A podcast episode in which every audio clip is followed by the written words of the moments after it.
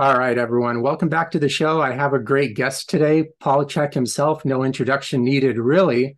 Uh, so we'll kind of get down to the nitty gritty. Paul has been obviously in the health and uh, wellness, uh, wellness field is pretty much his whole entire life, but probably professionally at least like 30 or close to 40 years, if I'm not mistaken.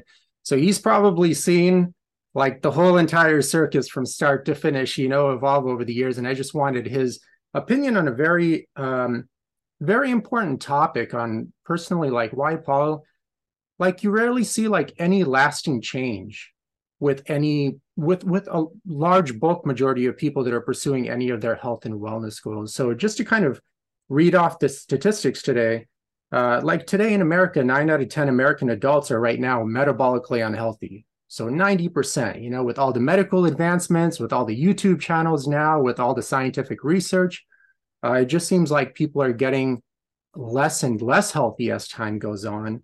Another 800,000 Americans die from heart attacks every year. 650,000 die from cancer every year. 105,000 die from type 2 diabetes every single year. 180,000 from strokes. 130,000 from properly prescribed medical drugs. 100,000 from alcohol. And that's just to list a few. And that's already about like 2 million, in my opinion, like very preventable deaths every single year. And depending on how everyone calculates all the COVID numbers, I mean, last time I checked, close to a million Americans have died from COVID, quote unquote. But if you kind of look at the details of those numbers, you'll also notice that 85% of those deaths were from people that are very metabolically unhealthy and very sick already to begin with. So we can kind of calculate that as 850,000 preventable deaths over the last two or three years, depending on how you calculate the numbers. So it's pretty pretty astonishing, and it's kind of it seems like the more advancements we have, the sicker people are getting, and uh, I just rarely see any lasting change from people, even from people that genuinely try to pursue that change. And I know you've seen this pattern yourself like a million times over. And I was just wondering if I can kind of get your opinions on it and and how you how you keep your cool about it and not get so frustrated about, if anything, kind of maybe seeing things get worse over the years since you first started uh, versus better. Well, that's a huge question. How big of an answer do you want? hey, this show is all yours. So whatever whatever you need to say, have it said. Well, let's start with the superficial kind of easy things to to deal with. One, we don't have very many healthy leaders out there. Um, one of the things that I found real interesting, excuse me, uh, one of the things I found real interesting is when I wrote my book, How to Eat, Move, and Be Healthy, which was, you know, I started writing it in 2000. We published it in 2004 when you when you're working with publishers, one of the first things they ask you to do is do a comparison of other books that would be in the same market or competitive with your own. So, you know, I had to go out and search the market to see is there anything even like what I'm writing out there, and there really wasn't. But they, my um, literary agent said, "Well, you need to come up with a list of something." So at that time, I started scanning through Amazon and just looking at all the books that, you know, were health and fitness oriented. And something really interesting happened. I would see these books, and you know how oftentimes the author's pictures on the back cover or something or inside the book. So, out of curiosity, I started looking up on the internet to see if I could find pictures of those same people. And lo and behold, what I found is the grand majority of the people that were writing health and fitness books were putting, excuse me, pictures of themselves that were like 20 years younger than they actually were. And when you actually found pictures of these authors, they looked completely unhealthy. Mm-hmm. So I'm like, oh, this is false marketing right off the bat. And if you did the same thing today, you will find the same thing because I've done it in in you know in the last few years out of curiosity. As I'll see a book and I'll say, okay, I want to see what this person really looks like. And inevitably, inevitably, it'll pop on on Facebook or you'll see pictures of them, and they don't look anything like the pictures in their books. So I thought, well, you know, we have a real conundrum here because the people that are supposed to be the health and fitness experts of the world aren't healthy or fit, most of them, or they're what I call and what you know of as fit sick people. They're so extreme that they might be really lean and look good in the mirror, but on the inside, their adrenals are burnt out and they usually have toxicity issues and, you know, every any number of things if you start doing functional medicine testing. So the point I'm making right off the bat is we really lack examples that other peoples can emulate and follow. Um, you know, our our television is full of good-looking movie stars, but most of them are using plastic surgery to look that way, uh, uh, uh, men and women. And then we we have all this photo manipulation, so people are getting to the point where they don't even know what each other looks like when they're communicating in real time because of all the the photo manipulation. So that's a problem because who are the young people going to emulate? Who who are people going to emulate that really have an interest in health? There's hardly anybody around. In fact, it was interesting. I um I just spoke at one of our HLC two courses, and one of the guys in the class said, "I just want you to know the reason that I'm here is because," and he was probably 35, I would imagine 33 maybe. He said, I've been following you since I was young. And he said, The one thing I've noticed is that you're the only person out there that I've found whose message is consistent and who practices what they preach and who's still in good shape and in good health. And he said, I finally realized after studying all these other people that I should really just become a CHEK professional because your message is tried and tested. And so you know that was a great thing for me to hear but it, it reiterates the the point that we really lack leadership when it comes to health and fitness and, and wellness. And then we've got this problem of billions and billions if not trillions of dollars being spent 24 hours a day through every form of media from youtube to you name it, all of them, right? They're all selling get fix, get quick, uh, fit quick, get thin quick gimmicks. And there's just a massive amount of money being spent on pills to burn fat, to do this, to do that. And then you've got this massive bombardment of the food industry with all this fake information, fake foods, processed foods, chemical foods, everything that you are an expert at yourself. So you know it's all there. So when you consider, you know, people like you and I have devoted ourselves to health and fitness and wellness and and the understanding of these things. I mean, that's what we do, right? But it's probably reliable to say, Eugene, that if you need your taxes done at the end of the year, you might go hire an accountant that's a specialist in taxes. And if you needed surgery for any reason, you'd probably want to see a surgeon that's highly trained in surgery. And if you needed to see a lawyer, you'd want a good lawyer. And oftentimes, when they look at what we do with our taxes and, and the way we end up hurting ourselves or the way we do the things that they're experts and they look at us like what's wrong with you? You you know can't you even manage a checkbook? Mm-hmm. point i'm making is we get so used to seeing the world through the eyes of people that are educated with regard to real food the importance of rest you know my four doctor model that we look out there and wonder why people are so completely lost or or downright silly or even we might think that they're stupid for what they're doing. And and the COVID was a great opportunity to see how many people cannot think for themselves and they believe anything they see on television. The point I'm driving at here is when you look at the technology, in fact, there's a, a phenomenal series on Amazon called Hacking the Mind or Hacking Your Mind. I can't remember. It's got a blue front that looks like a, a sort of a sagittal cut of the brain done artistically. Excellent series. It's a four part series and it goes into great detail of all the advanced technology and research to how corporations and and uh, the media and everyone else is is literally pirating the minds of everybody, and it's amazing the degree of technology and and the kind of researchers and experts from economic uh, economics experts to uh, brain and learning experts. They use all the top experts against us. So when you look at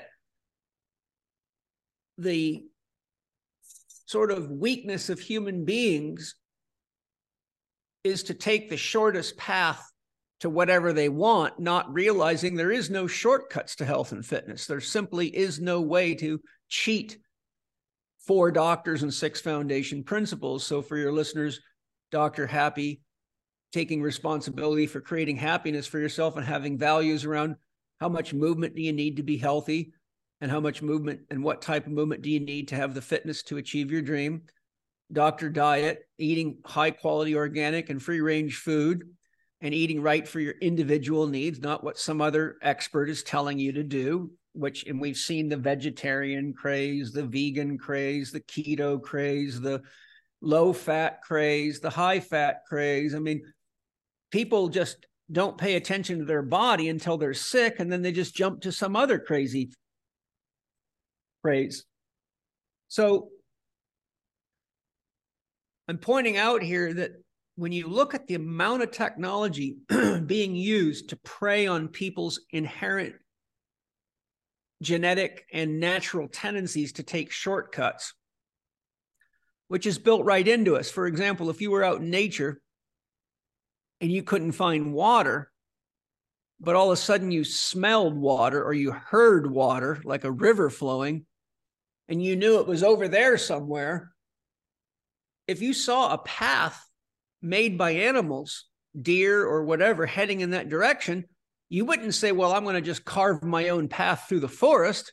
That would be a waste of energy. So you take the path that's already the path of least resistance. So it's inherent in us to take the path of least resistance because the body operates on the men's theory, minimal electrical neuromuscular stimulation to, you know, to keep us efficient. So if we do have periods of famine or war or anything else, that we have a better chance of surviving. So people are hardwired to take the path of least resistance until they become conscious to recognize what's a false path versus a real path most people don't get to that point until they've had you know usually several visits from the pain teacher and they come to the realization that it's time to wake up be an adult and start thinking for themselves and taking responsibility for themselves. Um, then you have the issue of toxicity. We we have the highest levels of toxicity in our food in our water and in our environment we've ever had. Then you have the issues of the fact that Approximately 85% of the world population is on at least one prescribed medical drug, and the toxicity from that alone is very, very high. Um, then you have the problem that we don't have real education to teach anybody how to eat properly and, and any of the basic principles that you and I just inherently know, like we breathe, you go to most kids' school programs and they're using microwave ovens to heat up boxed powdered crap, most of which is genetically modified, chemically laden poison. So, we, you know, uh, I saw a research report recently that showed the average child has 129 toxic chemicals in their blood when they come out of the womb. So, you know, we're talking about the most toxic human beings ever. And as you know, whenever you have toxins the liver can't process, it shuttles them off into fat. So that more toxic you are, the fatter you get. And then when you consider uh, the average, I just saw a research paper actually this morning looking at the fact that um, statistics show that there's about the average person is consuming in their food about one pound of glyphosate a year out of their mm-hmm. food, mm-hmm. which wipes out, as you know, your microbiome and leads to metabolic syndrome and all sorts of other problems with emotional balance and hormone production and serotonin production and a long list of other things. So, if you go back to the analogy that we're health experts by trade, but we're not bankers and, and tax attorneys and tax accountants, then you can see the average person really doesn't have any awareness of what they're doing. And they're probably often quite surprised that they look in the mirror and they're getting fatter and fatter. Then they go to the doctor and they go to most therapists and then they do what they're told and they still don't get better and they don't feel better. Or if they do, it's because they're tricking the system and then what goes up has to come down and then they're confused and they go to another doctor. You know, I've had, I remember working with a, a, a girl that was a power lifter in New Zealand. You might have seen her in my slideshows before. She was five foot four, about 240 pounds and I took one look at her in the gym and I thought, my God, this girl's strong as hell, but she's super overweight and unhealthy. She's obviously got something going on with her. And I can't walk up to everybody in the gym and try to fix them, you know, and, and a lot of people don't even want that. So I just said a little prayer. I said, you know, Great Spirit, if she needs my help, I'll let you figure out how to bring her to me. Well, it turned out that I booked a massage that day. And then the next day, when I came to get my massage, she was the massage therapist that worked at the gym. So once she had her hands on me, we got a little connection. She she knew who I was, and I said to her, I said, um, you know, I was watching you lift weights in the gym. You're super strong. You've got excellent form. You must be an athlete. But I'm I couldn't help but notice you're carrying a lot of weight. I said, is is there, are you having some kind of health challenge? And she broke down in tears. She said, Paul, I have seen 10 doctors over the span of the last couple of years, I've done exactly what they told me, and every single one of them made me worse. She says, I've given up on doctors. Therapists haven't been any help. I don't know what the hell to do.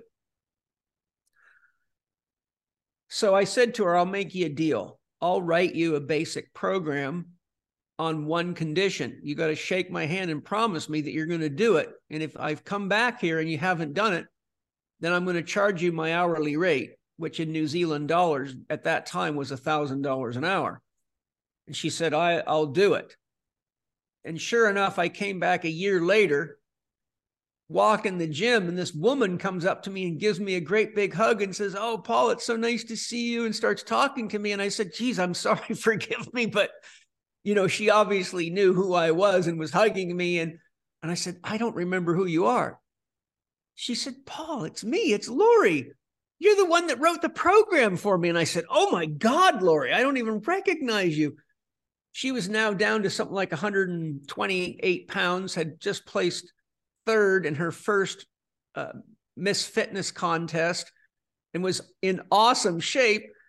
And I said, What the hell did you do? And she cracked up laughing. She goes, What do you mean, what I do? You, I followed the program you gave me. And I said, Oh my God, that's amazing. You know, and it was just such a joy to see that. But you know the difference is is that she had been getting all sorts of hormones and pills and being told she was over exercising by some under exercising by other.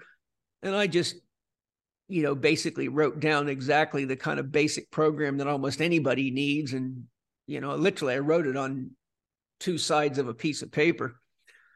And um, so we we have this massive social pressure that's moving us in the direction that corporations and the medical system wants us to go and they're using such advanced psychological warfare is what i would call it piracy and most people haven't got a clue. And when you consider that when i wrote my book how to eat move and be healthy research at that time showed that only 4 to 6% of all the food eaten in the world was organically grown and I just wrote a chapter on nutrition about a month ago for my new book. And I researched, I did worldwide research, and lo and behold, I found that only 4% of all the food grown in the world today is organically farmed. Mm-hmm. So we have we haven't increased the amount of quality food in the food supply one iota. But since I wrote my book and started writing my book in 2000, the, the total population's probably gone up a billion and a half people, which means there's more people eating less good food comparatively. Um, we've also got serious problems with toxicity in the water. Um, various people have different beliefs, but I'm quite confident the chemtrails are poisoning the hell out of us. I've looked into it, and the stuff they're putting in there, like aluminum and various other chemicals will just weaken your immune system and make you sick, just like a vaccine will.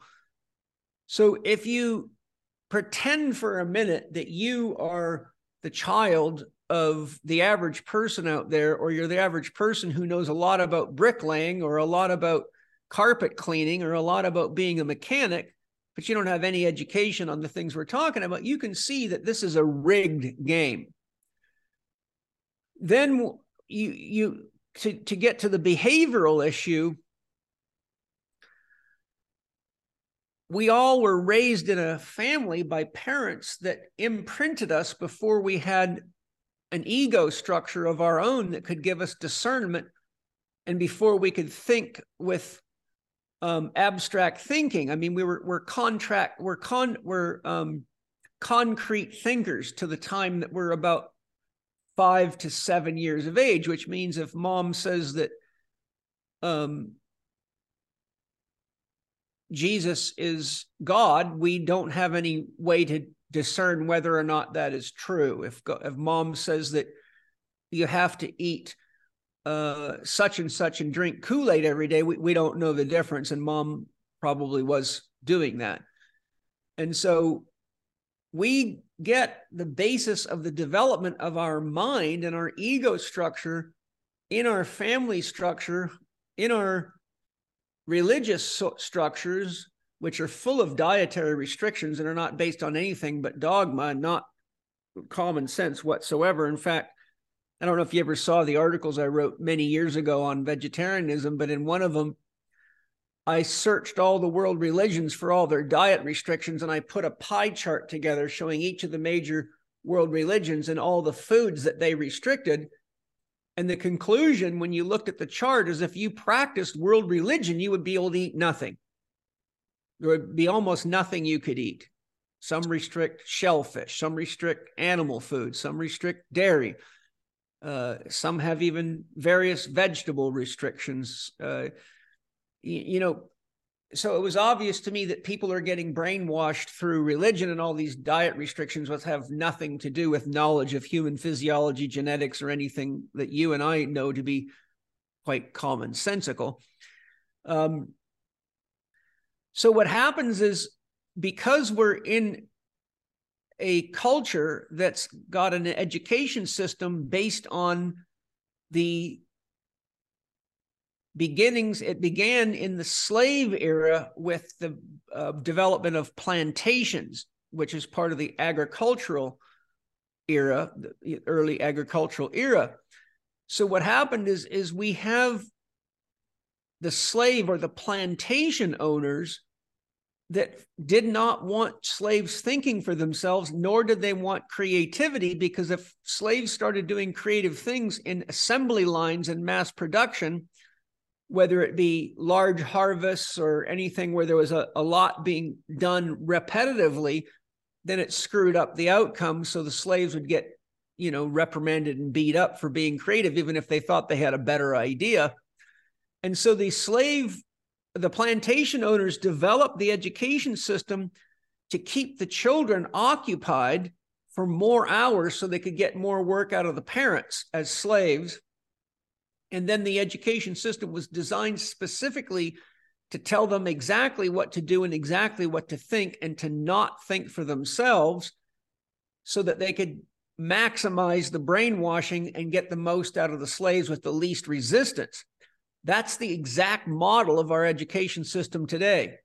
A simple example of, of how bad the education is, system is the, the greatest percentage of people in the world, 38%, are visual learners. The second largest group is auditory learners. The third largest group is kinesthetic learners, which is about, I think, 12 to 16% learn best by. So if you teach a kinesthetic learner an exercise by trying to get them to read about it or watching a video or describing it to them, they won't understand very well. But if you actually take them through the movement so they can feel it, they will learn. And those are the people that make our great athletes because they're kinesthetically intelligent. Well, the smallest group of learners, which is only about 5%, is mathematical logical, which is standard reading. Mm-hmm.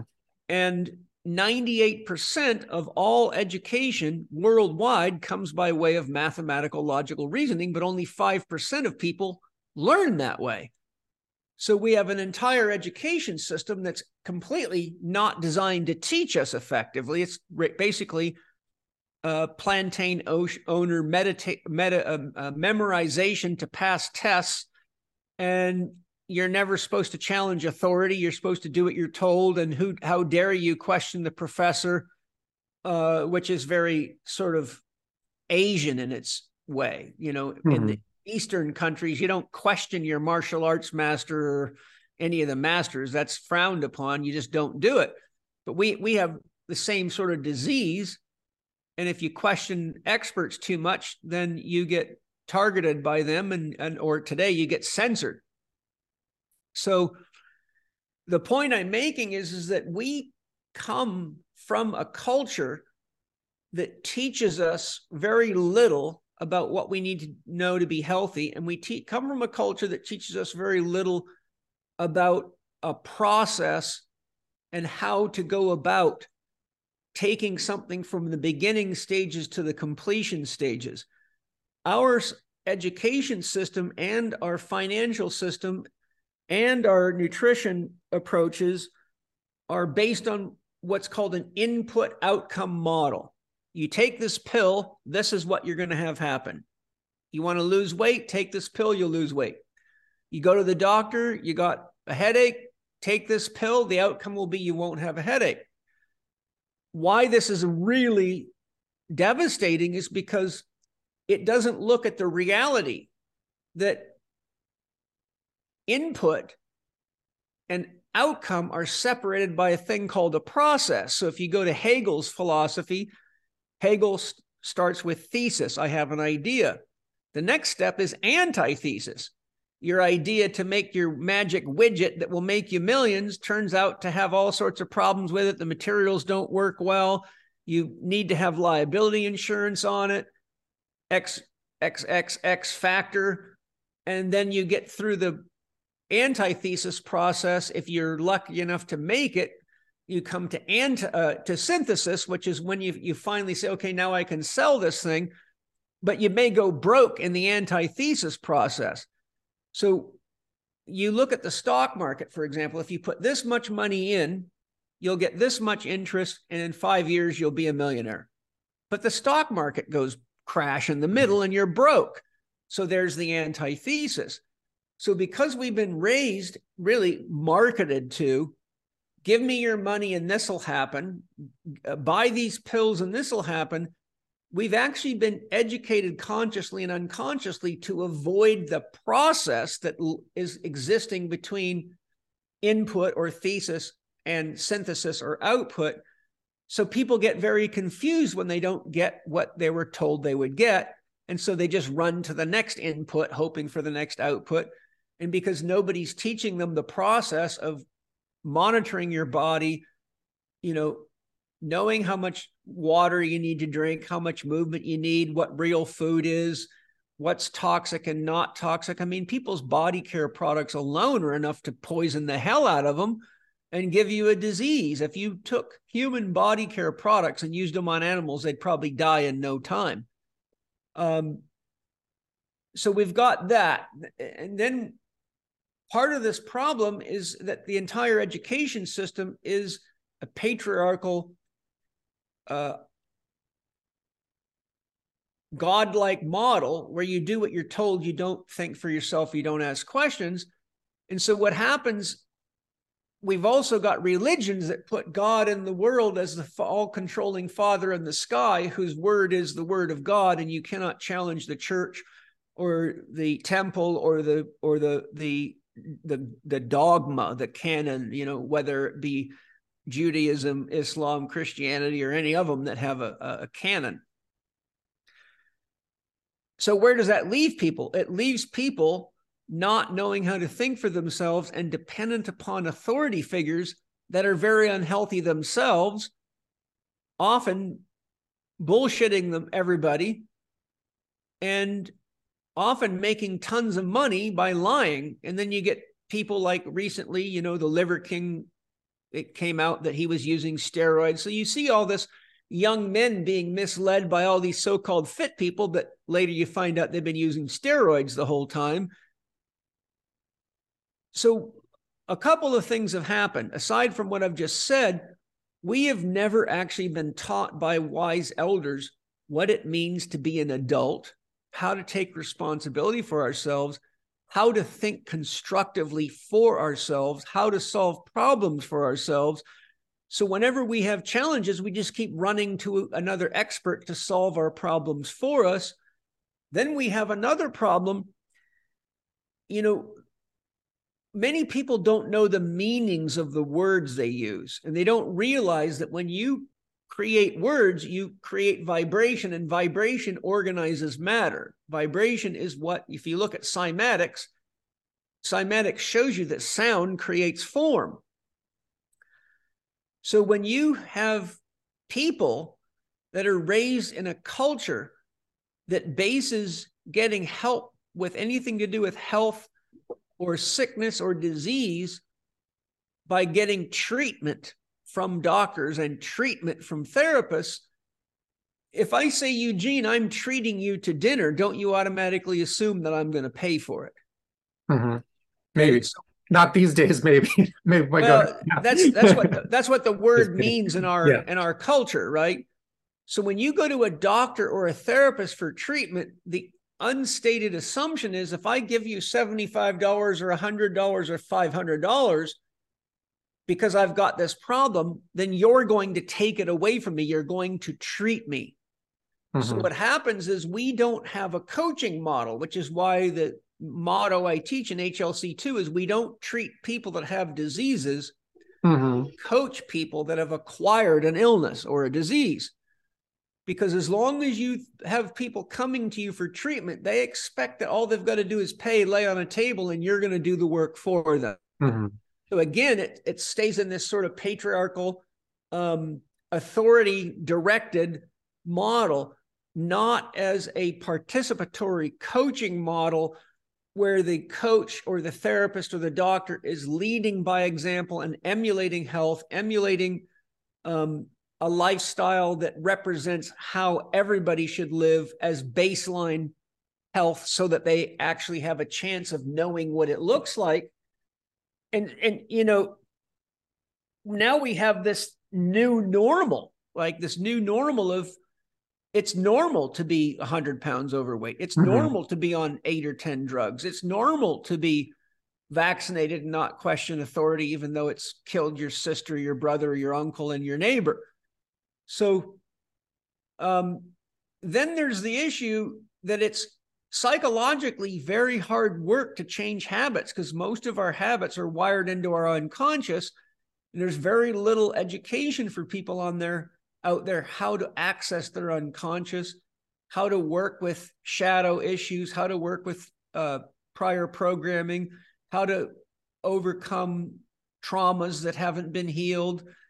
And so you get people that want to change but they don't really understand the change process.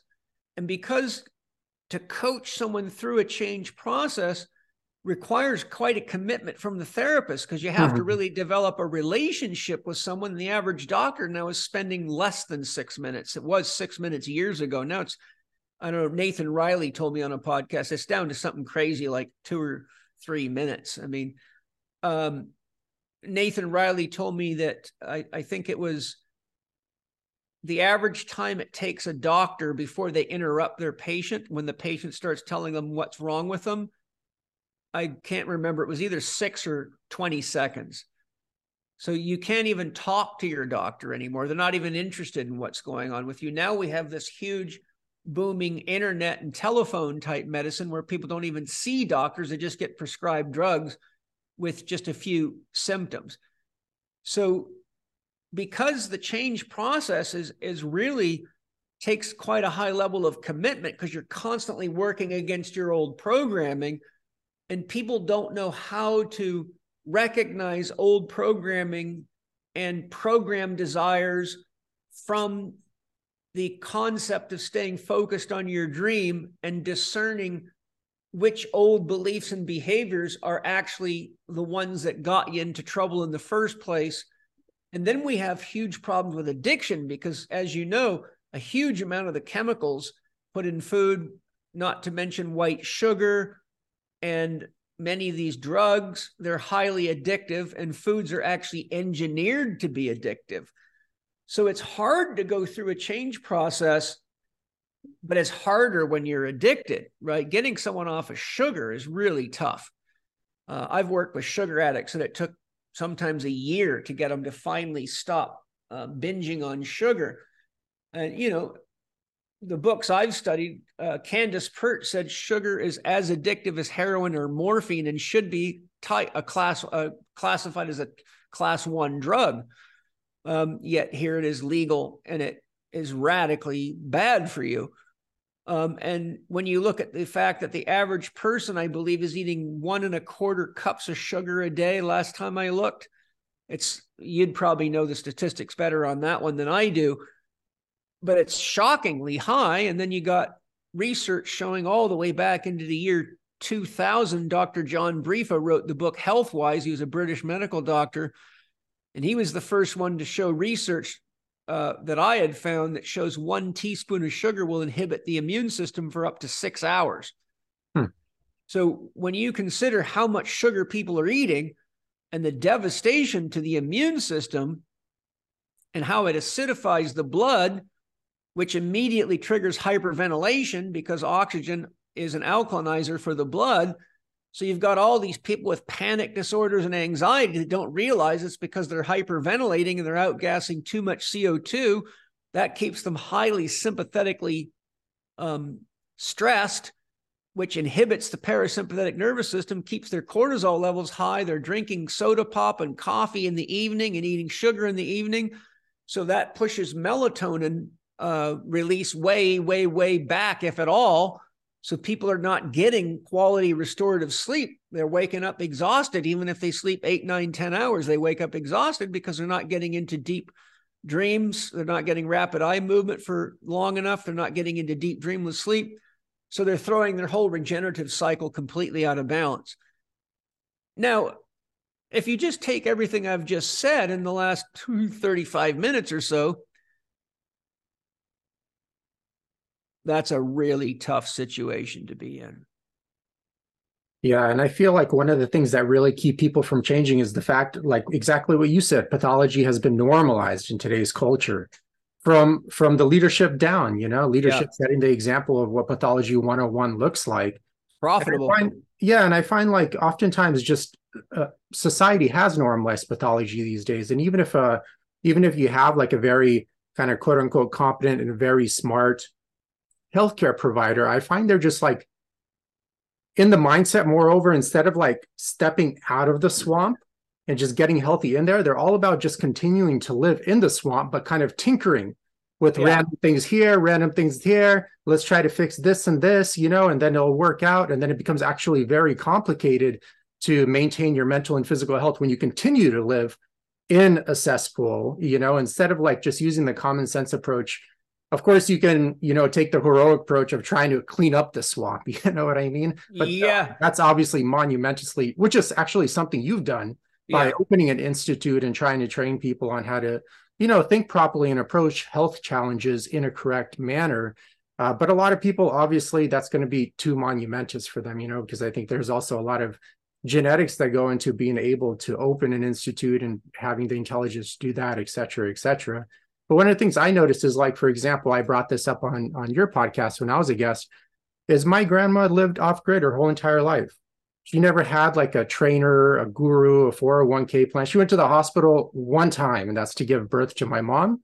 And that's it. And she died at 87 years old, like very healthy pretty much until like the last half a year or so. And honestly, I mean, I mean this in the most respectful way.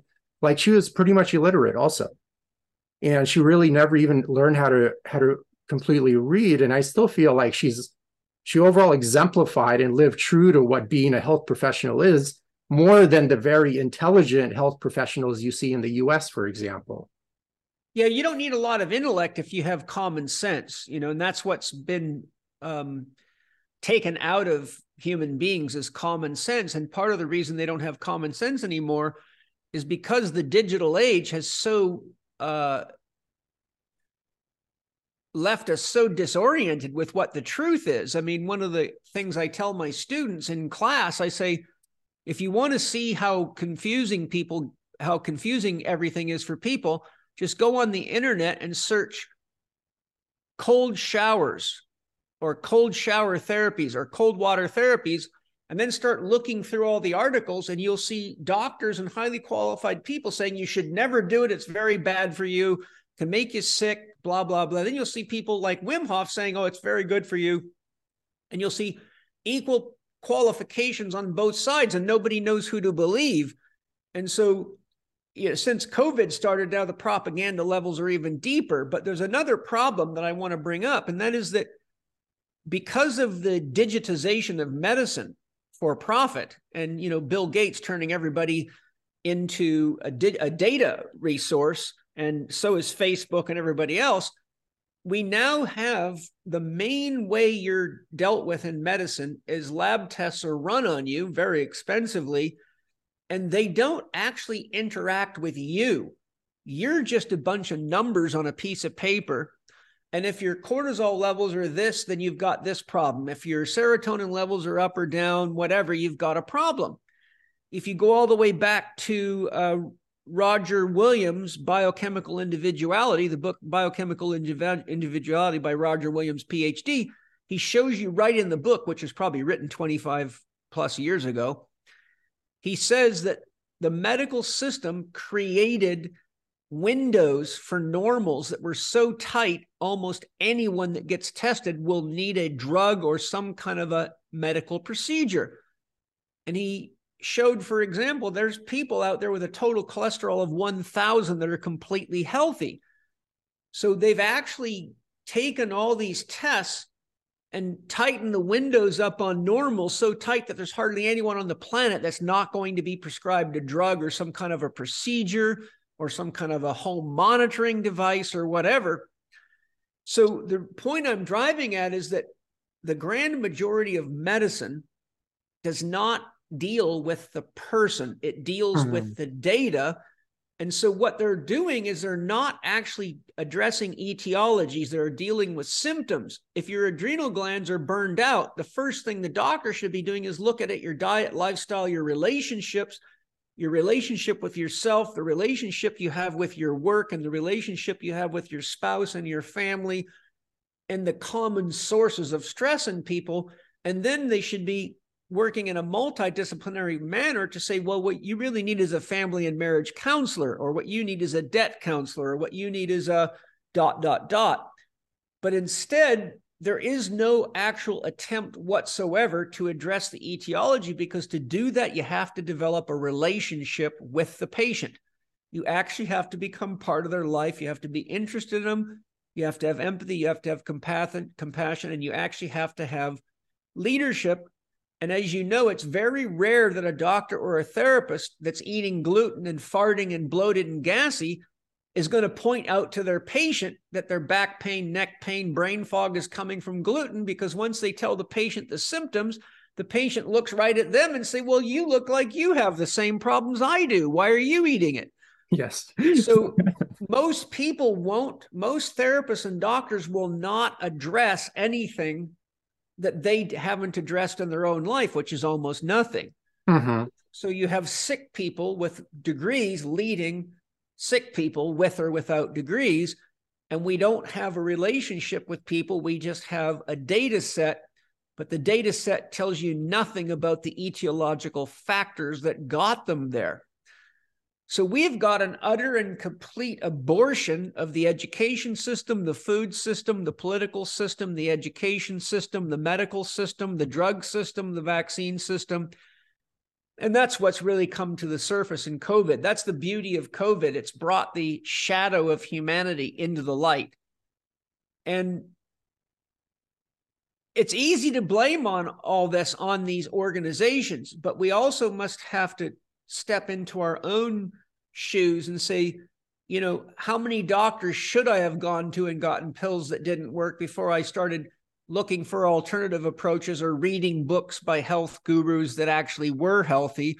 And why do I keep going to sick people for health advice? In other words, we're in the whole thing that we're going through is a crisis that is an initiation into adulthood. You can't be healthy until you become an adult. And if you're not an adult, you're never going to take responsibility for your own change process, process your, your own um, managing your own thoughts, having the discipline to get yourself off of excess, whatever it is caffeine, sugar, cake, candy, processed foods, drugs. So at the end of the day, the pain teacher just keeps coming back and getting louder and louder till you either have a near death experience and finally pull your head out of your ass and say, okay, this is a job that I'm going to have to take responsibility for. And then you get healthy. And that's when that happens to people that become doctors that are our doctors, we call them the wounded healer because they have walked the fire of transformation and they're now a spiritual adult that accepts responsibility for themselves.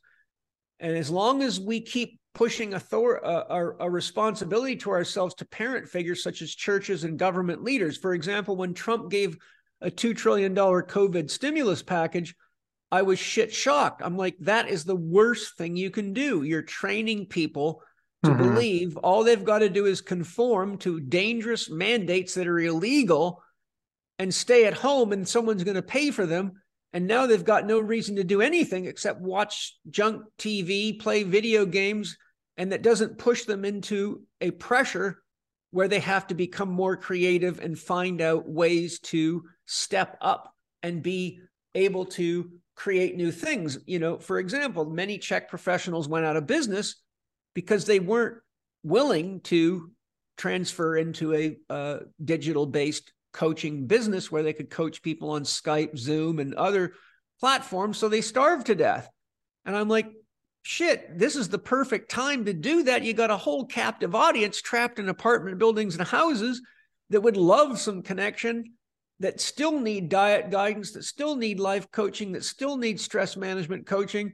So the ones that did make the transition got rich. They they had booming business, you know and and covid did wake a lot of people up because our our holistic lifestyle coach level one online course which as you know is our public access program shot through the roof i mean the sales of that thing was amazingly high for about the first year of covid because people finally got scared into the fact that maybe i should look for someone that knows what they're doing to teach me how to uh, you know survive my own bad choices or however you want to couch it so I think it's a predicament that we all have to get clear on and work on together because no one of us can solve this predicament alone.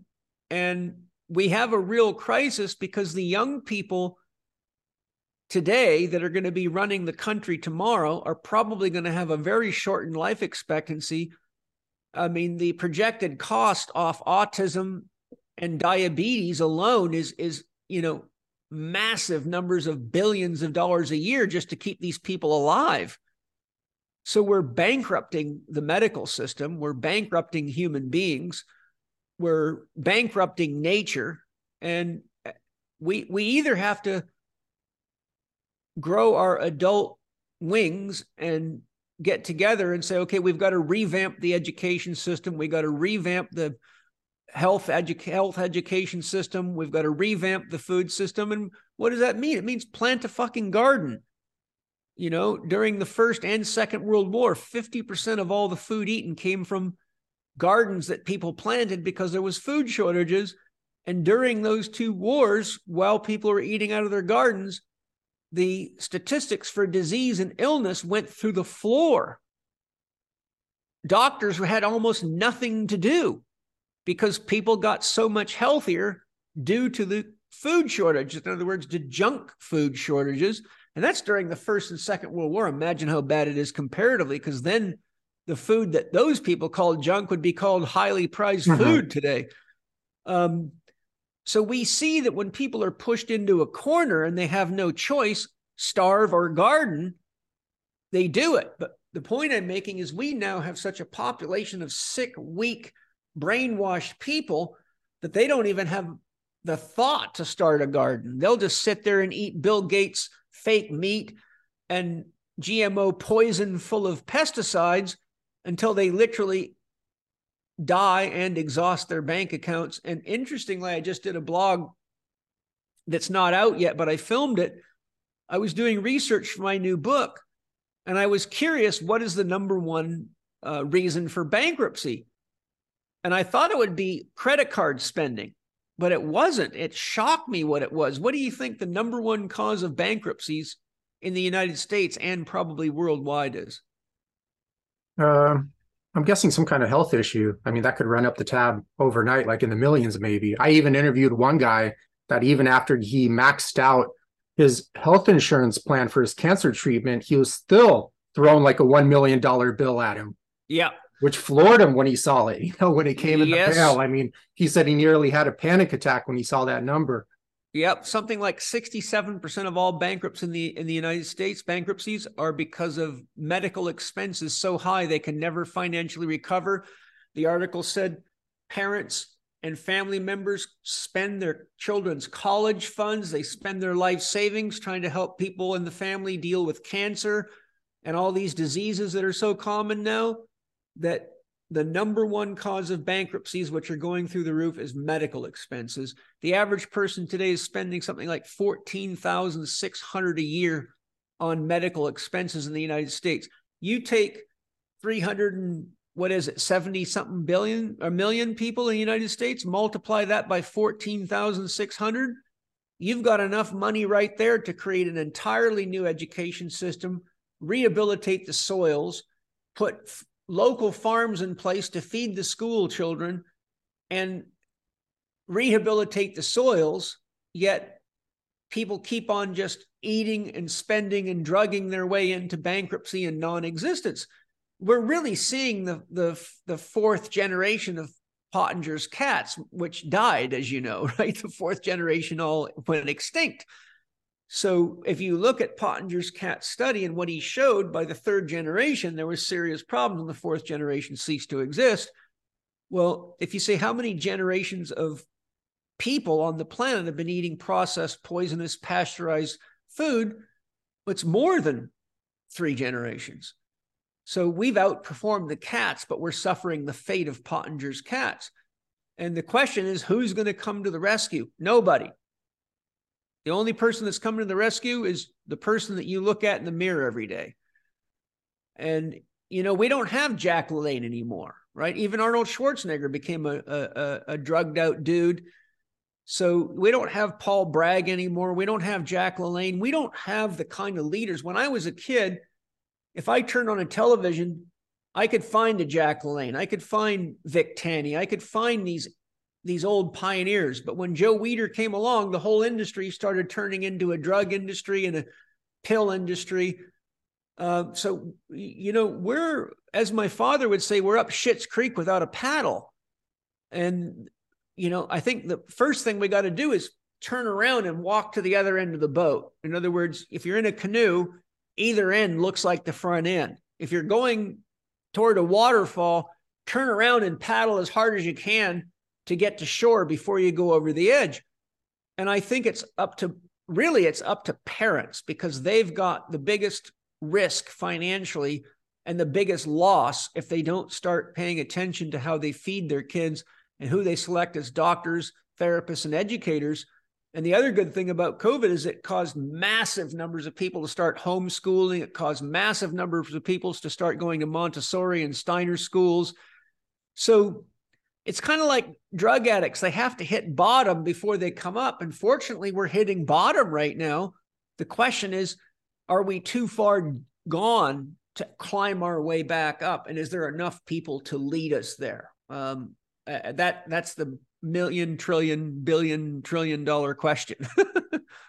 yeah, and I find like if people like once again just, and I know many people will not do this, but if they just figured out a way to step out of the swamp, I feel it would clear up their head, make them so not so myopic, and at least be able to think clearly about like what the hell am I doing, and then seek out possibly help for mentorship, you know, the right books, etc. And it may take years, but the healing process can start then. But if they continue yeah. to kind of like live in the swamp, be led by the people that are managing the swamp, alligators. money out of yeah, managing the swamp and making money out of that swamp and basically don't even know another existence themselves. You know, a lot yeah. of the health professionals, they don't even know what uh, a lot of them could be possibly not even know what natural living is. They've never even been out in nature really outside of a quick hike at, at the park at the city or something of that sort. And they oftentimes, like I mentioned, instead of just getting out of the mindset of, you know, like let's figure out how to live in this swamp, instead of getting into a mindset of let's just step out of the swamp, they're like, no, let's just kind of tinker around and figure out how to live in this swamp. And then on top of that, make a living out of it. Yeah, let's biohack it, our way out of it. It's never yeah. going to work. I'll tell you, Eugene, about after the first year of COVID, I said to Angie and Penny one day, you know, because this put me into deep meditation. How do I help people? Because the world, that's why I'm writing my new book series, because I just felt like, God, I have got to get this out there as fast as I can to teach people how to think and how to grow and how to use the principles of spiritual development and how to understand the core factors that we've been talking about. And I said to the girls, if there was one thing I could do right now that would have the greatest impact, not only on our nation, but all nations, if I could do it in other countries, I said to them, What do you think it would be? They they couldn't figure out what it was. I said, I would dynamite the power supply to every major television station in this country, and I would find out where all the hubs are for the internet, for social media, and I would blow the power supplies up so it would cause a blackout because I figured with two weeks of a complete fast from media and bullshit and lies, people would start waking up. I really believe with two weeks, mm-hmm of no bullshit coming at them and no brainwashing, they would have to face each other. They would have to be with each other. They'd have to, they'd have no choice but to start thinking. They wouldn't be able to use phones to find garbage. They'd have to go walking and go looking and go talking. It would cause people to talk to each other. People would dry out on drugs. They would, I mean, it would be like a great awakening.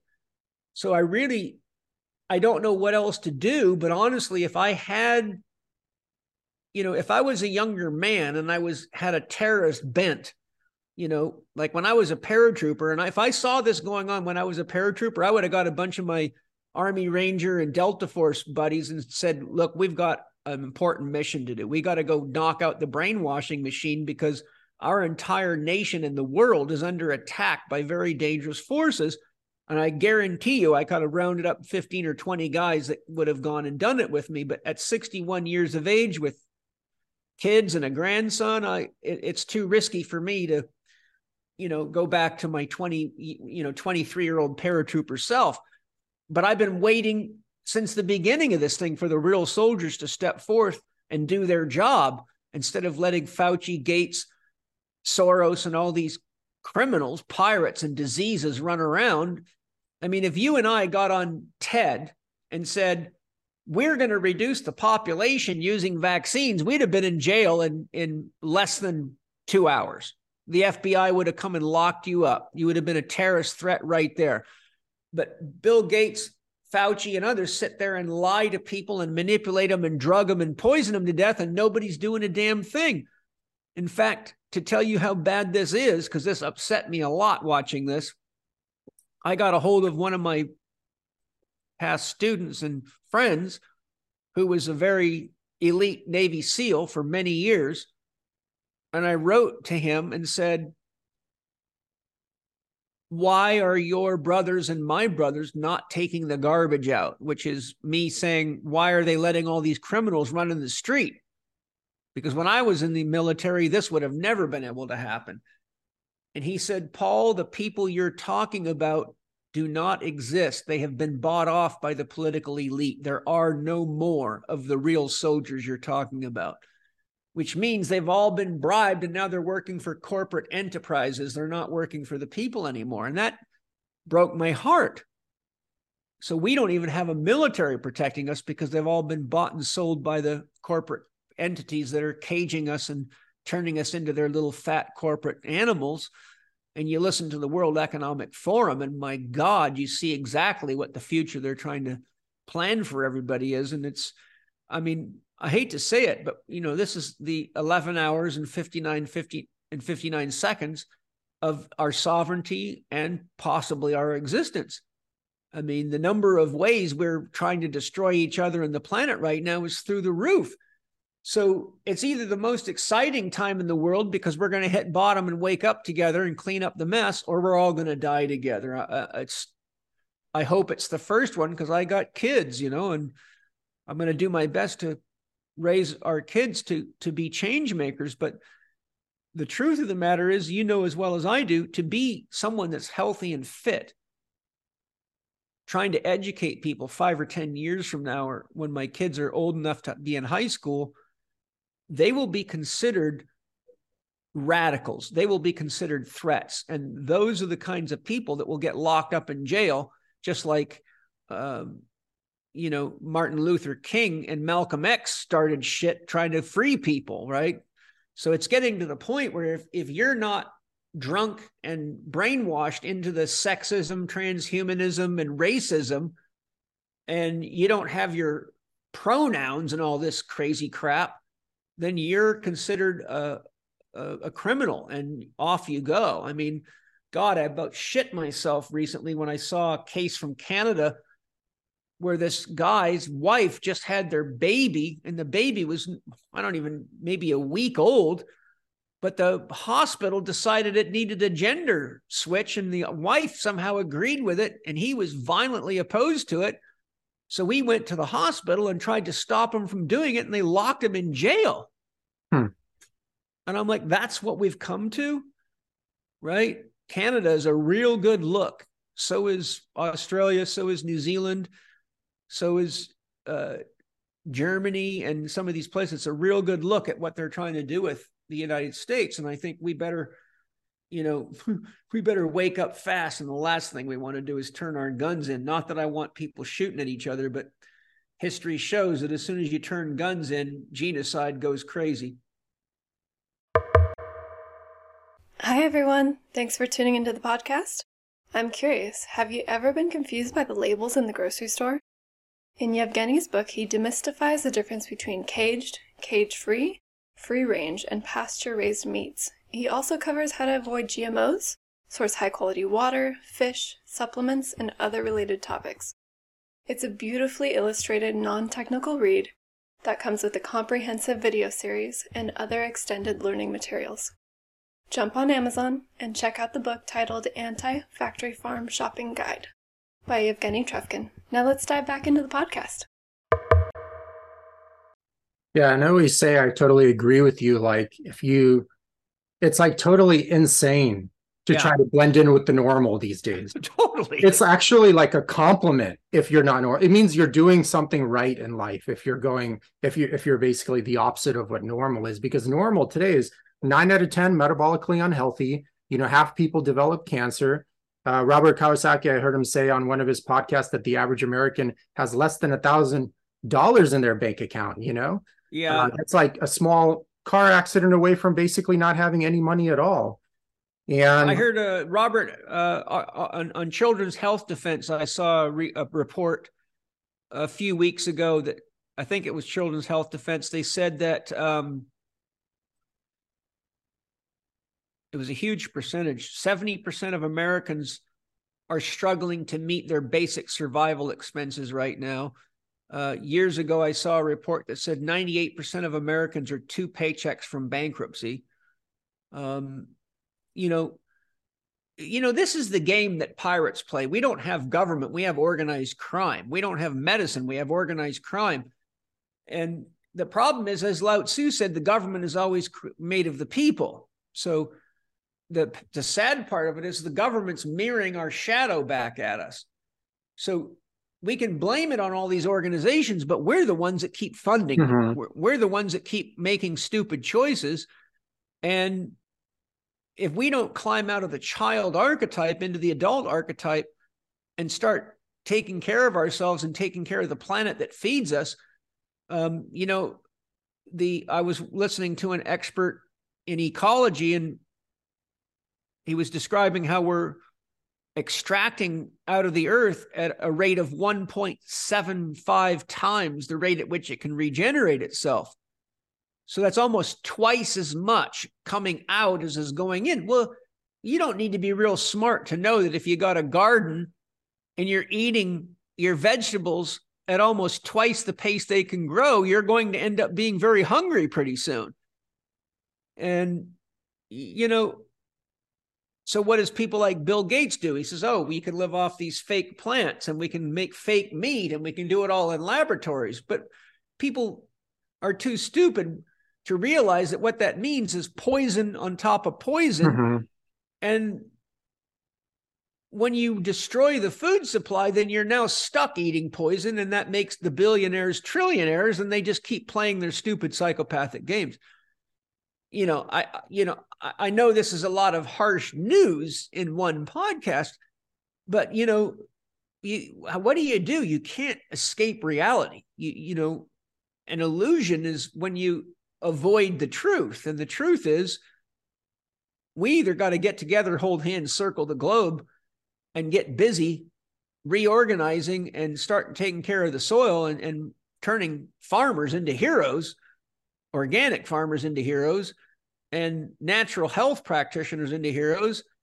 And we've got to stop funding people that are destroying our lives and and ripping us off or or you know you don't need you don't need a whole lot of foresight to see that the you know our days are very numbered. Well where do you feel like the medical industry fits into the whole picture in the grand scheme of things like how do you feel you know excluding emergency medicine of course and there are no absolutes there's a place and time for for everything. Yeah. But it's how do you feel like just from you being like a healthcare provider for 30 or 40 years how do you feel like a like an average doctor they're fairly like good iq and they know at the end of the day that these drugs aren't making the person better? They know that if anything it's just letting the person continue to be the person that led them to all those problems just a little bit longer before, of course, you know, let's say you have high blood pressure and you know the doctor gives you blood pressure medication brings it down but the thing is the belief system that led to that high blood pressure is going to lead to also a myriad of other health issues in a long enough time frame and none of that is addressed by that medication. Then what's the person's strategy? Just more drugs more drugs more drugs more yeah. side effects and more drugs? Well there's an old saying it's very hard to change a man's belief system when his paycheck depends on it and to become a medical doctor, you go through an indoctrination process, exactly like when you go through basic training in the military. They strip you down, take away your confidence in yourself, then build it back up to be part of a machine called the military. And doctors go through a very similar indoctrination process, 60% of which is paid for by drug companies. And so we don't actually have common sense doctors we have indoctrinated human beings that are living out the functional equivalent of a scientific medical religion. And that is called scientism. And it's an ism. And anytime you have an ism, Carl Jung said, whenever you see an ism, you've got trouble because it means the myth of a culture is breaking down. And so Nazism, vegetarianism, uh, Rastafarianism, there's all sorts of isms. If you just search isms on Google, you'll see there's tons of them out there and anytime there's an ism, what you get is a bunch of people looking for a daddy figure to lead them.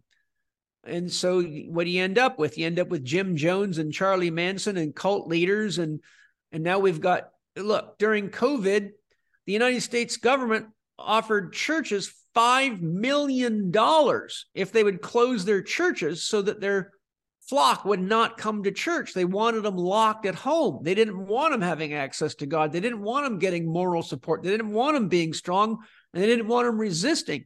And lo and behold, you had Christian preachers and pastors all over the world saying God wants you to get vaccinated and closing their churches. I mean, we have a complete and utter breakdown of the moral fabric of humanity right to the doctors. I mean, I watched this whole COVID thing. I'm like, what doctor in their right mind would vaccinate somebody with something where there's no legal recourse and there's no ingredients on the fucking label and you're not allowed to research it? And several doctors and researchers that tried to research it ended up dead, executed. Okay. The first three leaders of countries that refused Pfizer's vaccine were executed within a short period of time right? So we're we're at a point where the real doctors like Nathan Riley, who's our family OBGYN, he he got fired because he took an old man's mask off and sat and talked to him because he could see the guy was really upset and really alone. Nobody could come visit the hospital. He was an old man. He was sick. And Nathan said, I'm not going to fricking put up with this shit. Took the guy's mask off, took his mask off, and had a personal conversation. And one of the nurses saw him and reported him, and he lost his job. So he said, fuck it. I'm starting my own holistic OBGYN practice. Took his Chek holistic lifestyle coach training and started a membership program and is doing better than he ever was. But most doctors are far too chicken to stand up to the establishment and they're far too chicken to lose their income. So you you see people it's hard to change their belief system when their paycheck depends on it. The problem is a lot of these doctors own children and own family members are got badly injured from vaccination. So finally people are starting to wake up that we're all being lied to, we're all being manipulated, we're all being tricked, we're all being brainwashed. And the, you know, we we got a choice. We knock down the jail cells and take responsibility for ourselves, or it's over. Once this digital bank currency, if that happens, we're done.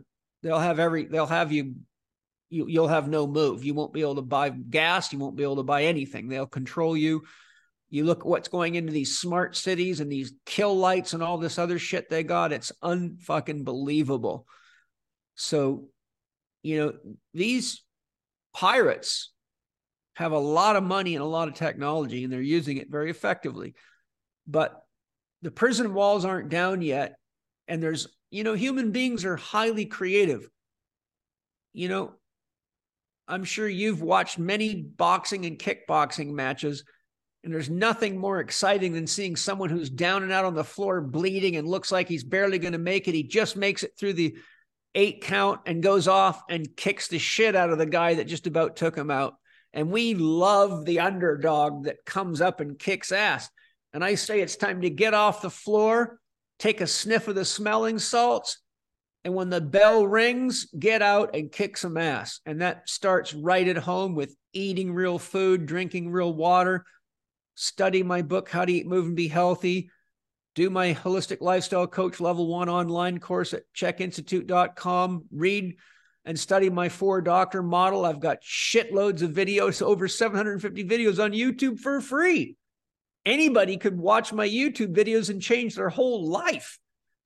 You know, so that's where we're at, really. I I, I don't think there's there's no shortcut, there's no biohack to get out of this. The only way out of this is an adult initiation. That's it. I find I, I find you already kind of answered this, but just a quick kind of sarcastic question because I know you've been in the business of health for quite a while. Let's say everyone has just listened to that. And uh, you know, like you mentioned actually earlier, the average American spends about, you know, 10 to 14,000 a year on on medical expenses related to poor mm-hmm. lifestyle and nutritional choices. But from my research, it shows also they spend about eight to sixteen thousand dollars a year on non-essential expenses, which lead to those problems as well. Yeah. So yeah. cumulatively, it's quite a bit. And you'll probably get that same person that's spending about 20K a year, no problem, on their poor health. Log into your website, go to HLC1. They'll see it's a few hundred bucks to take it online. They're too expensive. You know? Yeah. Well, you know, it just means they're not ready yet and you, you it's not really good to try to push somebody into a change process that isn't something they truly want. If it's not something they're ready for then it's just something that gets bought and never used and and I don't want that kind of money. Um you know this is why I say it's an adult process. We're an initiation. We have to go through the fire. And you know, I've been doing this for 39 years. I've produced a lot of very intelligent, very healthy people all over the world. There's over 60,000 students that are in or have gone through the Institute. Many of them reached very high places. But even 60,000 students against the uh, population of eight point something billion is just a, uh, you know, it, it's a needle in a, a haystack. So, um, my feeling is I'm I'm there when you're ready. Um, all I can do is live by example. I could take my clothes off right now and I'd still got washboard abs and a lean, strong body. I can still rep out with 405 pounds in the deadlift and still do single arm chin ups. And I'm 61 years old. So I don't know what else I can do for people than than live it and show it to them. And if that's not enough, then um, they're just not ready yet. Well, what's your take, Paul, of um, of seeing like the whole entire social media explosion in terms of health and wellness and kind of the evolution of that space over the years? So I know you started that wasn't even when I started that wasn't even a thing. No. I didn't even have Facebook. I didn't even have MySpace, Instagram. None of that was even around when I started about 15 years ago, 17 years ago. Yeah, I think it's it's I think the problem is is that there's so many people that are in it for a quick buck.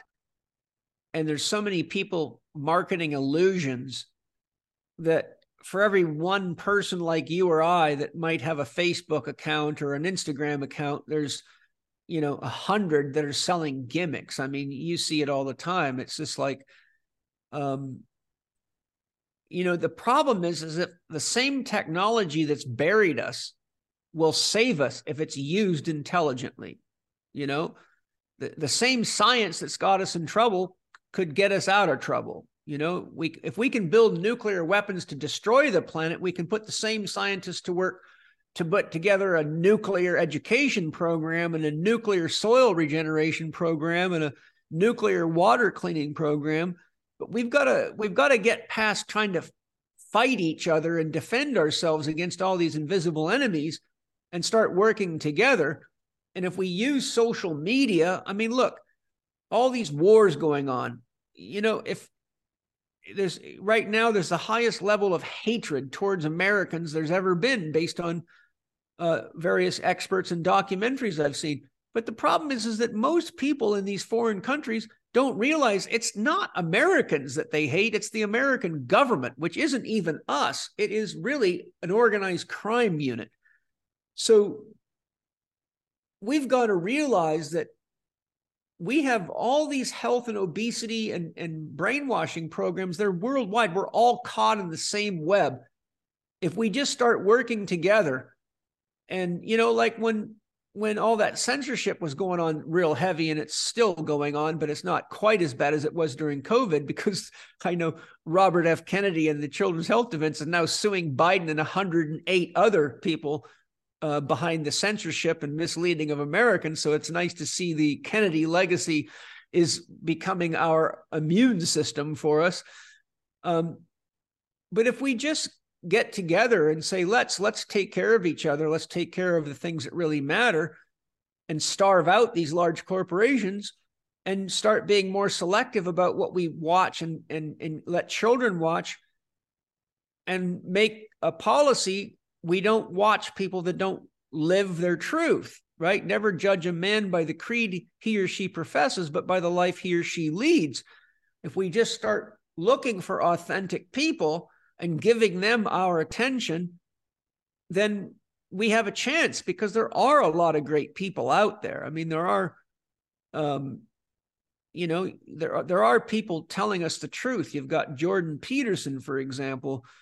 You know, uh, yeah, he got vaccinated, but he regrets it. Um, what did he get vaccinated for? Just to travel and do his speeches, or?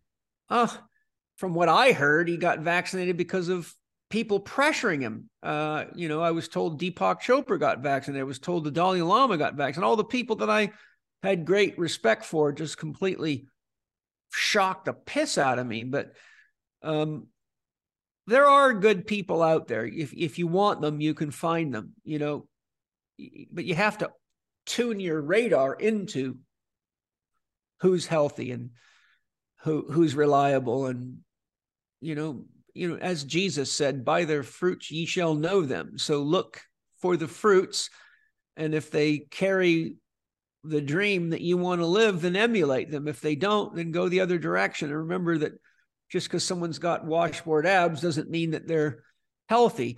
You got to look to see are they earth friendly? Are they into regenerative farming? Are they into organic farming? Are they into moral and ethical principles? Are they concerned about the health and well being of children?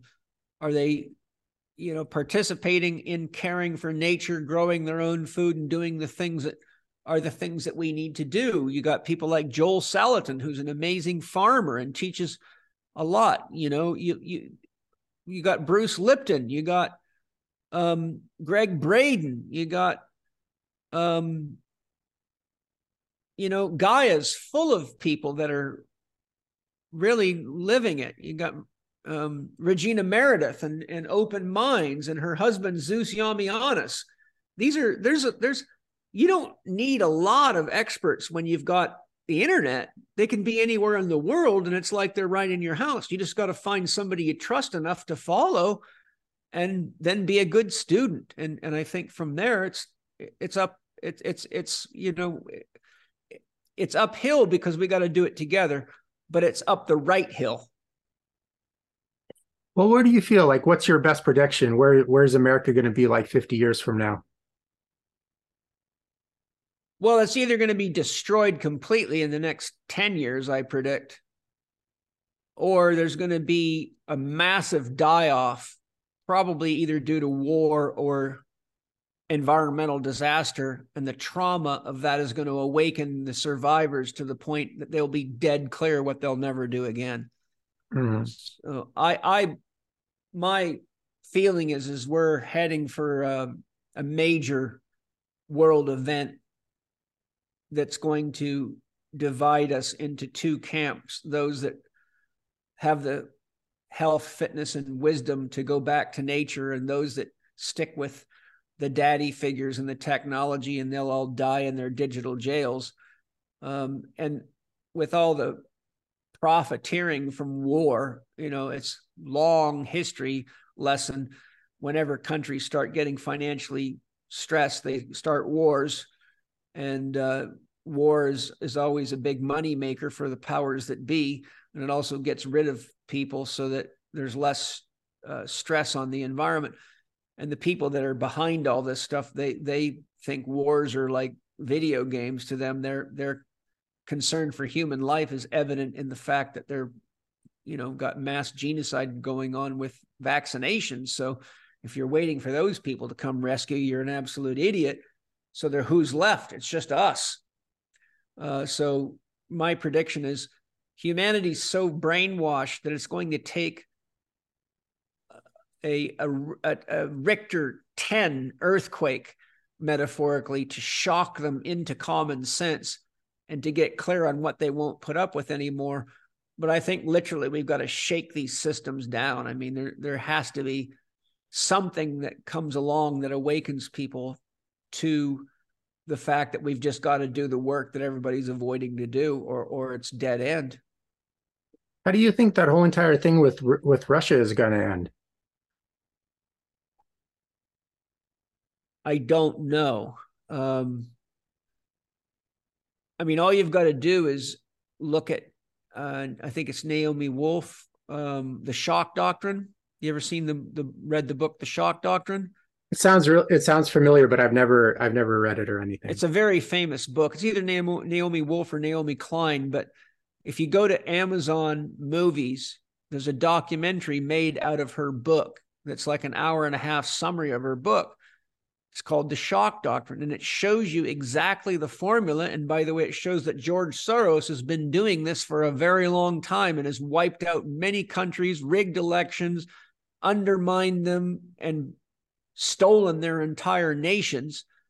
And it shows exactly how they do it. And I think that's exactly what's going on. I think that the war in Russia is really just sort of the flame that lights the kindling to uh, feed the in, in military industrial complex exactly what they want to make even more money and to control people and scare people into more passivity and and you know uh, Pavlovian behavior.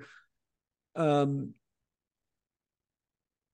so we've either we've either got to have a worldwide hold hands peace movement and just stop it and and let people in all countries know none of us wants war and that we all want peace together and anybody that says anything different is just a damn right liar downright liar um, when you look at the history, I mean, oh, you start looking into 911, you start looking into the Gulf War, you look into how they lied about Saddam. I mean, that Saddam Hussein. This is just standard fucking practice for these guys. This this is right out of the playbook. What disappoints me is they keep doing the same playbook over and over again, and nobody seems to wake up to the fact that it's like the twentieth time they've done the same move. Well, if, if it keeps working, why change your working formulas? Well, exactly. Say, you know? I mean, if you were on a football team, you would have figured that out the second time yeah. they tried it, and that would have been the end no. of it. And they'd have to Not come if up the with person's something. retarded. They won't figure right. it out. exactly. Right. So in a sense, we're kind of like playing retarded football. But uh, let's just run the same play. 20 years yeah, straight. every everybody listening should go to Amazon and search the movie, the documentary, The Shock Doctrine, because it shows you exactly what their playbook is. And everybody should watch Hacking the Mind on Amazon, which is a four-part series that was originally a PBS series. Shows you exactly how they do it. In the final episode of the four parts is what you can do to protect yourself. And it's very well done. I really would very impressed that you can still find that good of information out there. Mm-hmm. Okay. Well, Paul, it was it was great to catch up with you. I honestly haven't seen you in, in friggin' forever. Time always flies like usual. Do you have like any other topics that are on the top of your mind that you would like to share with people? I'd be happy to to cover anything. You mean right now? Yeah, if if you have anything else to add yeah, you know, it's getting late. I need to go eat dinner with the kids and wind down. I, you know, I get up at three, three thirty in the morning, so it's getting pretty late for my brain. But, and also, I, I, I don't know. We've hit people with so much. I don't want to leave them uh, depressed. So, uh, you know, I will say this: it all begins with us. If you change yourself for the better, you've changed the world for the better. And every time you change yourself for the better, you're being a good example to somebody else that's less healthy and less vital than you. So I, I think, you know, aside from the, you know, the kind of doomsday sounding predictions, I think, hey, we don't need to go to war. We don't need to, all we need to do is eat, sleep, take care of ourselves, breathe, exercise, and vitalize. And our creativity will come online and we'll naturally start banding together and doing things together. Um, so I think the most affirmative action plan you can is just to stop being a child, stop trusting sick doctors that don't practice medicine and fat therapists that are unhealthy, and go to the people that live the life that you want to emulate and get busy. And the worst thing that'll happen to you is you'll feel better every day and you'll have more energy and you'll smile more often and you'll say, Holy shit, I've been sitting in the middle of a cesspool and now it's time to clean it up. Who wants to join in? And if we do that, you know, it, within three or four years, we could have a revolution uh, mm-hmm. in that time. And I think that's where we're at. I'm, I would love to see it. I've been trying to encourage it for my whole career. I've literally been doing this for 39 years. You know, uh, January 2024 will be my 40th year as a holistic health practitioner, therapist, and conditioning specialist. So I've seen four decades of stupidity. yeah, and like what you're saying, a lot of people, like especially I find in America, will will discount it. They're like, "Oh, it can't be that easy. Just eating organic food, sleeping well, working out here and there, and actually being happy in life." If it was like, what are all these doctors going to 12 years of schooling for? You know, yeah. what are all these advanced laboratories to make all these pills exist? But I always say, like, dude, results speak for themselves. Just take a good look uh, in the mirror. Like, if you're overweight, look like very old, you need like a bottle of Xanax and like 10 Red Bulls just to have enough energy to drink, just to have enough energy to wash your dishes in the morning, you know, before you head off to work. Yeah. Like, dude, that's your answer that the that the system you're following or the belief system you've adopted is is a complete failure and it's not serving you in any way, nor is it serving the world as a greater whole. So it's like I tell I tell people go out in nature and see if you can find me a fat, sick tiger or an overweight deer or a coyote that's uh, got bags under its eyes. You know, when you look at what happens when nature doesn't have social media and doctors and they just eat according to their body plan and they actually have to go out and hunt for their own food and participate in their own life, the only way diseases get into nature is because we poison the whole place you know, uh, they're probably hoping that we would die off so they can actually have their home back. But my point is, if they don't believe it's that simple, then just go go out on a nature walk and go someplace like Montana or Colorado or somewhere where you can actually still see some nature. I mean, we've got bobcats here, we've got deer here, there's mountain lion, lions now and then around here. You know, you can actually see what it looks like to live according to your instincts and in in harmony with your biology. And it's a no-brainer from there.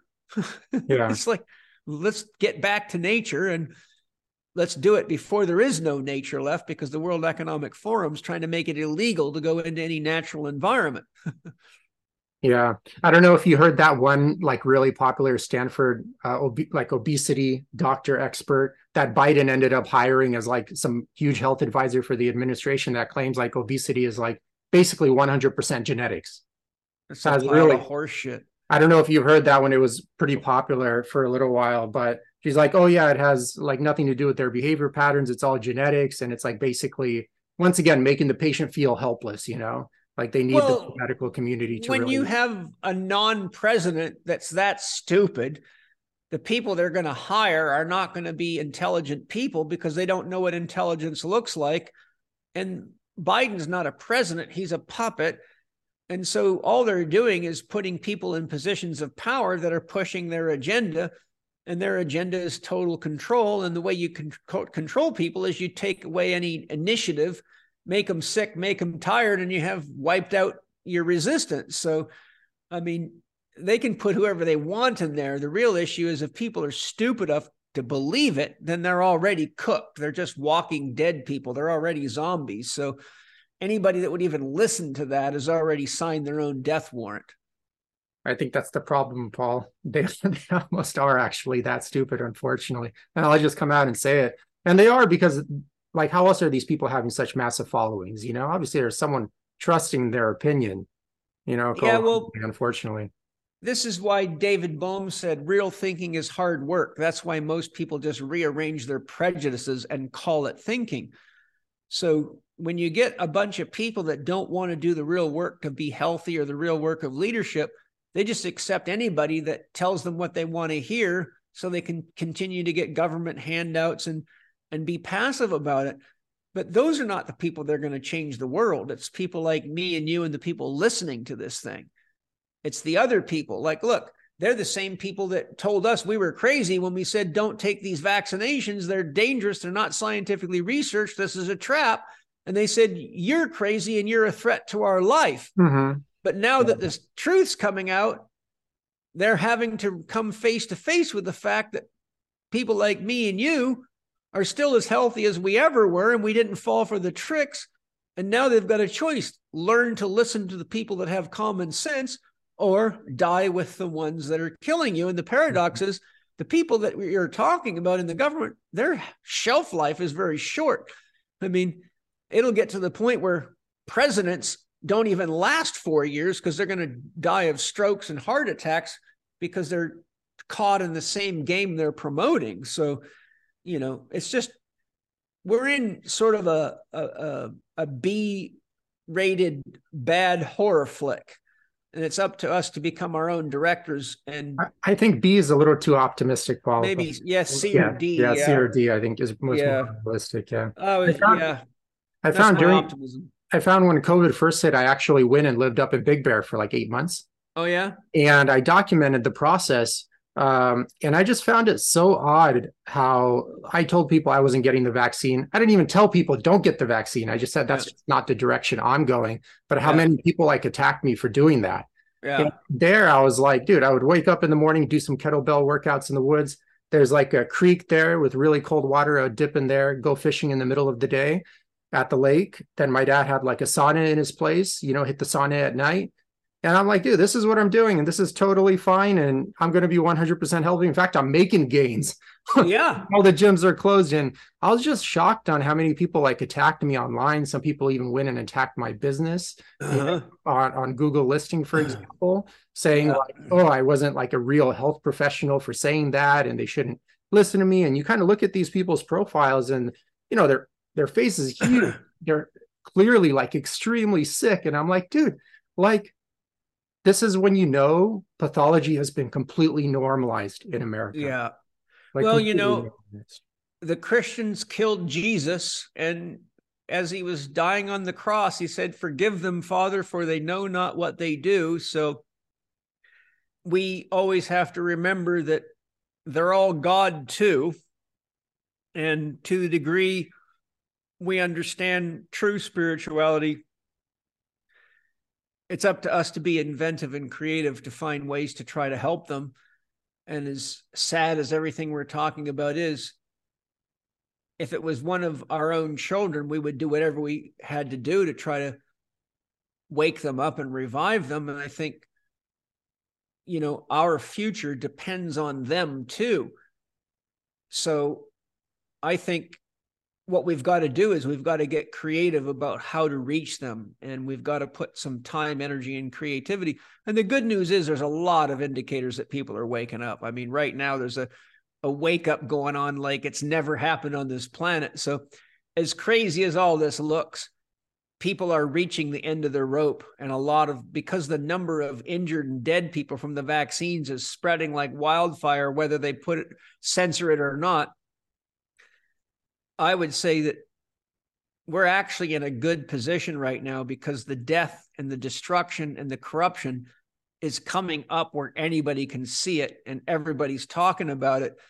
So I think the next two or three years is going to be the great awakening and we're either going to make it through it and we're going to support each other or we're going to get divided and conquered and it'll be you know death by 15 minutes smart city or concentration camp or whatever kind of crap they want to try to throw at us. But um, you know i'm going to just keep doing my very best. I've already done as much as i could for the world. So the day that you know it's time for me to go i can rest in complete peace that i did my best to leave the world a better place. And i think that's what all of us that know what's going on should do is do the best we can do to leave the world a better place. Whether we win the battle or not it's it's where our heart is at and it's where our intentions are at. And uh, when you get people that are smart enough to fly airplanes and be school teachers and run businesses attacking people like me and you for what we say and believe when we're healthy then it's really just a measure of how seriously brainwashed these people are. So as challenging as it can be, we have to really have empathy and put our heads together and see how can we outsmart the pirates that have stolen their lives and see if we can that's why I said if I had my way, I would shut the power off on all these social media outlets and televisions because 2 weeks without it people would wake right up and they'd probably then realize what was going on when the power came back on and look at it and go why are they selling all this shit? You know and they might have a, a sudden uh, you know, enlightenment experience. So let's just do our best to find ways to love them and support them and, and show them what it looks like to live the way we do. I mean, the best thing you can do is show pictures of you swinging kettlebells and fishing and sauning and drinking water and, and give them somebody to follow. And, you know, it's sometimes you can be surprised. You just plant one or two little seeds and they end up growing and multiplying. And next thing you know, you're shocked because what seemed like an, a futile battle turns out to be the birth of a new generation of awakened people that get it. So I think we're far better off to plant seeds and, and inspire people um, because if we keep diagnosing them, which, you know, I think what we're doing is sharing our observations, but the point is, is if we don't give them something to look at to inspire them, then our observations really just are like saying, I'm looking out the window, watching the world burn down, and uh, there it goes. And oh, it's in my front yard now, and there I go too. So we either got to bring some water to the fire or we're just going to watch our own life burn down because we we can't make it in the world without everybody's help. We all need each other. Somebody's got to make the tires, somebody's got to make the engine, someone's got to make the computers, someone's got to make the the public systems work, someone's got to handle the roads. I mean, we, we don't realize we need each other. Uh, we need each other a lot. So I think that's really our only option right now is just to try to spread as much love and wisdom as we can. And if we get attacked, then just know that it's only a sign that that person's that lost and confused. And we should consider it the same way we would if our six year old child said, I hate you, mommy, or uh, you're ugly, or I don't want you anymore. And, you know, it's just a kid being a kid, you know, and when people are drugged and lost and sick, they say things they don't mean and they don't even understand what they're doing. So, um, as long as we love ourselves and we know we have our own truth, then they can say whatever the hell they want. The more they criticize and judge, the more we realize they need our help. Sometimes the best thing to do is not say anything, it's just show them. Yeah. Well, thank you for always being a light of common sense, Paul. and I feel like one thing that gravitated me is, as you know, my grandmother raised me off grid in Ukraine, and she she wasn't as academic with her uh, philosophies as you in terms of explaining it, but she lived a lot of the same principles just naturally. Yeah. So I ran into your work, which kind of gave me motivation for my second book, which we talked about on your podcast. And thank you again for being like one of the first people that even helped me promote it because yeah, well, it's such an under the radar topic. Um, when I ran into your stuff, I'm like, oh shit, this sounds really familiar, you know. And then you're yeah. You didn't have all this like CGI YouTube videos. You just had like that board and I'm like, yeah. man, this guy just gets straight to the point. I like his style, you know, no fluff. Just like here's the information. Yeah. Here's the common sense. And it's it works if you actually do the work and if you actually want real change. But of course, it's your stuff isn't going to work for people that still want to live a life of delusion and keep running around in circles, managing one symptom after another. I would recommend not following Paul's stuff if you're if you're into that mindset. But if you're into real healing and real answers, which oftentimes might not be easy to achieve. But if you do want to go on an honest journey, definitely check out his stuff, check out his myriad of books and correspondence courses.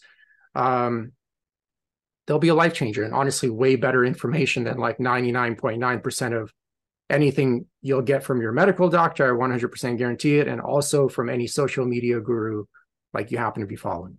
Yeah. Well, you know, the other thing, I mean, um, um, Eugene, is that, uh, nothing worth achieving comes that easy. To be an Olympic champion is a lot of work. To reach the top of your profession is a lot of work. To, to be the best at anything is a lot of work. So, to be in your best health, it's a lot of work. But you know what? It's not near as much work as being the sickest exactly. or the fattest or yes. the most tired. So you're going to do the work anyhow. You just got to decide: are you working for yourself, or are you working for the drug dealers and the medical pirates? It's up to you. It's all you know. It's the same energy. It's just how do you apply it? I say, do it for yourself, and the harder it is, the more likely you are not to be tricked the second time. yeah, totally agree. And thank you, Paul. Thank you again for being a role model for me, first and foremost. And thank, thank you, you for taking the time. I know you're busy with two kids, business, you know, yeah. your wives, et cetera, et cetera. So I really appreciate that you even took the time to do this. And for the listeners, thank you as well. And just remember, always put your mental and physical health first, because the second you stop doing that, misery will always follow close behind. So yes, they can go to chekinstitute.com. That's the central location. And then my YouTube channel with 750 plus videos is uh, youtube.com forward slash Paul Chek live, and that's C H E K. And my podcast is loaded with great stuff. That's living number four, capital D with Paul Chek, living 4D with Paul Chek. So there's some options for people. Yep. And for the listeners, quick access, I'm going to include all the links in the description. So you can just go ahead and click on those. And when is your new when is your new book going to come out, Paul? Do you have a set date? Yeah, it's a series of six books, and it's uh, we're shooting to have the first one out hopefully around the beginning of June. Okay, cool. So I'm right working hard. It's it's just been a massive project. So um, I'm going as fast as I can, but you know I have so much to manage: coaching clients, running the podcast, kids, property, uh, filming for the institute, and everything else. So it's it's been a very intense three years, but I'm getting close. I'm stopping the writing uh, as soon as I finish this chapter, going full time into editing, and then from there into layout. Gotcha. Cool. Well, I'm looking forward to seeing it and when it comes out. And again, thank you, thank you for being a guest. It's great to great to see you looking sexy as ever. So keep up the Yeah, good baby. All right, All right, everyone. bud. Thank you, everyone. Have a good one. Bye. Thank you. Thanks for tuning into the podcast. If you've ever had trouble losing weight, or you've lost weight, but still didn't have the ideal body or health you're aiming for, please feel free to reach out anytime and book an assessment. Eugene will work with you to cover your goals in detail, see what's holding you back, and go from there. In the meantime, feel free to check out the countless testimonials on Eugene's website in the link below.